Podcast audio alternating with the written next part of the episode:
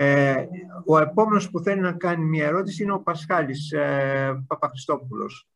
Πασχάλη, έχεις το λόγο. Άνοιξε το μικρόφωνο σου. Καλησπέρα σας. Ε, καταρχάς, ε, κύριε Μανιάτη, ευχαριστούμε πάρα πολύ για αυτή την εξαιρετική παρουσίαση.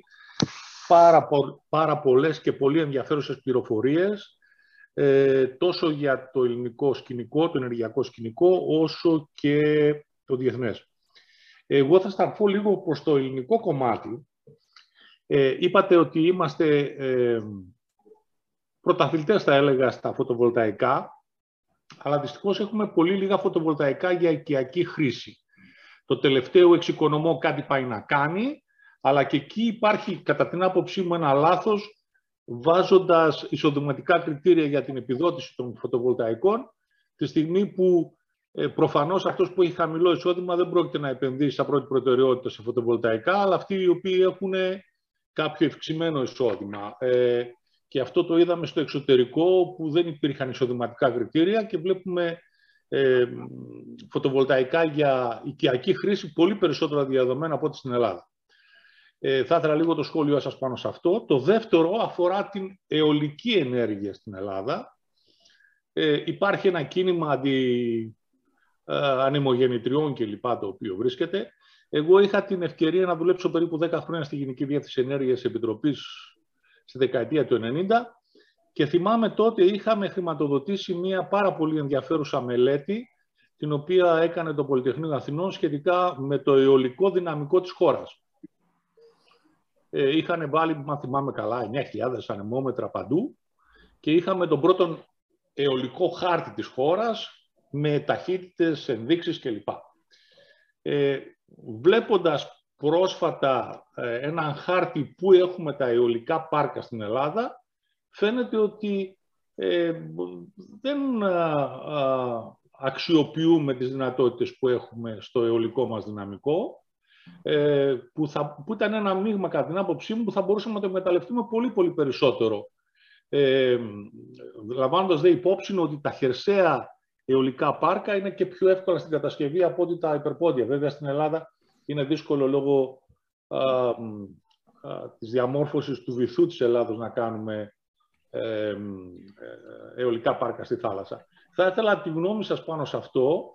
Ε, πρώτον, πώς βλέπετε την προώθηση των φωτο... οικιακών φωτοβολταϊκών και τι θα μπορούσαν να βοηθήσουν; Πολύ σωστά αυτό που είπατε για τους ε, ηλιακούς θερμοσύφωνες, αλλά που αφορά το κομμάτι της εξοικονόμησης, αλλά από την άλλη μεριά να δούμε και λίγο το κομμάτι της παραγωγής, της ιδιοπαραγωγής με φωτοβολταϊκά σε οικιακή χρήση, καθώς επίσης και την ε, αξιοποίηση του αιωλικού δυναμικού της χώρας. Ευχαριστώ πολύ.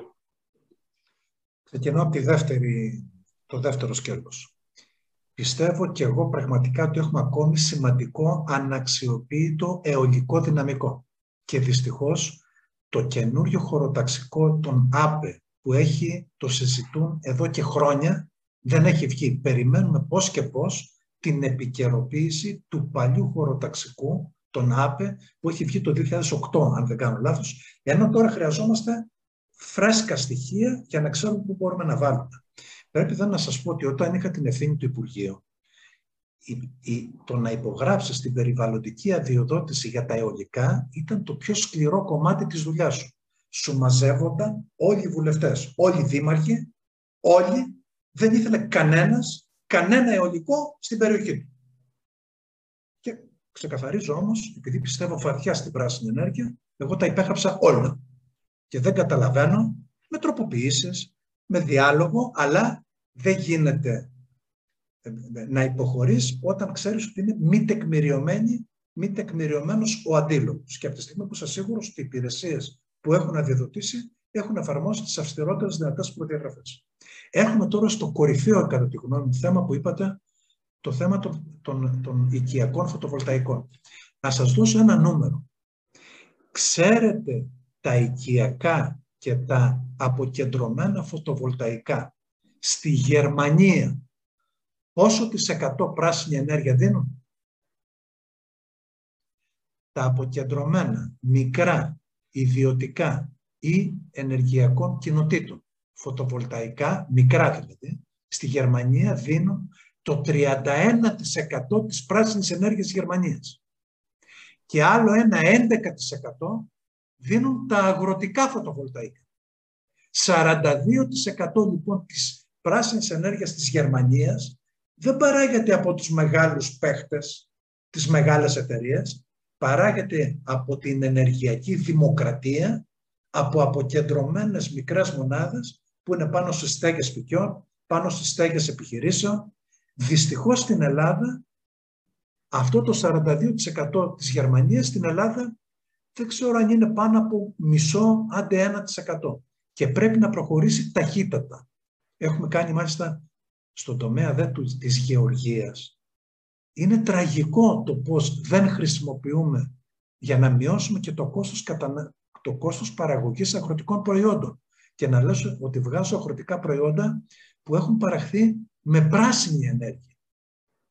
Δεν θέλω τώρα να φάω περισσότερο χρόνο. Υπάρχει συγκεκριμένη πρόταση, αλλά σε κάθε περίπτωση πραγματικά πιστεύω ότι πρέπει να στηριχτούν κατά προτεραιότητα οι μικρές αποκεντρωμένες μονάδες, διότι έτσι έχει και έσοδο ο μικρός και ανήμπορος, αλλά και γίνεται εφαρμογή της ενεργειακής δημοκρατίας και κάτι τελευταίο.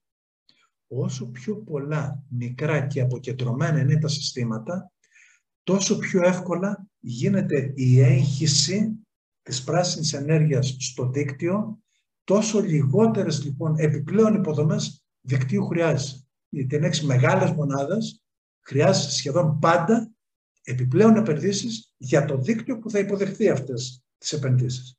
Ενώ όταν είναι μικρά αποκεντρωμένα, είναι πολύ πιο εύκολο ακόμη και στο σημερινό δίκτυο. Μάλιστα. Ευχαριστούμε πάρα πολύ για αυτή την, ε, τη διευκρίνηση και την απάντηση. Νομίζω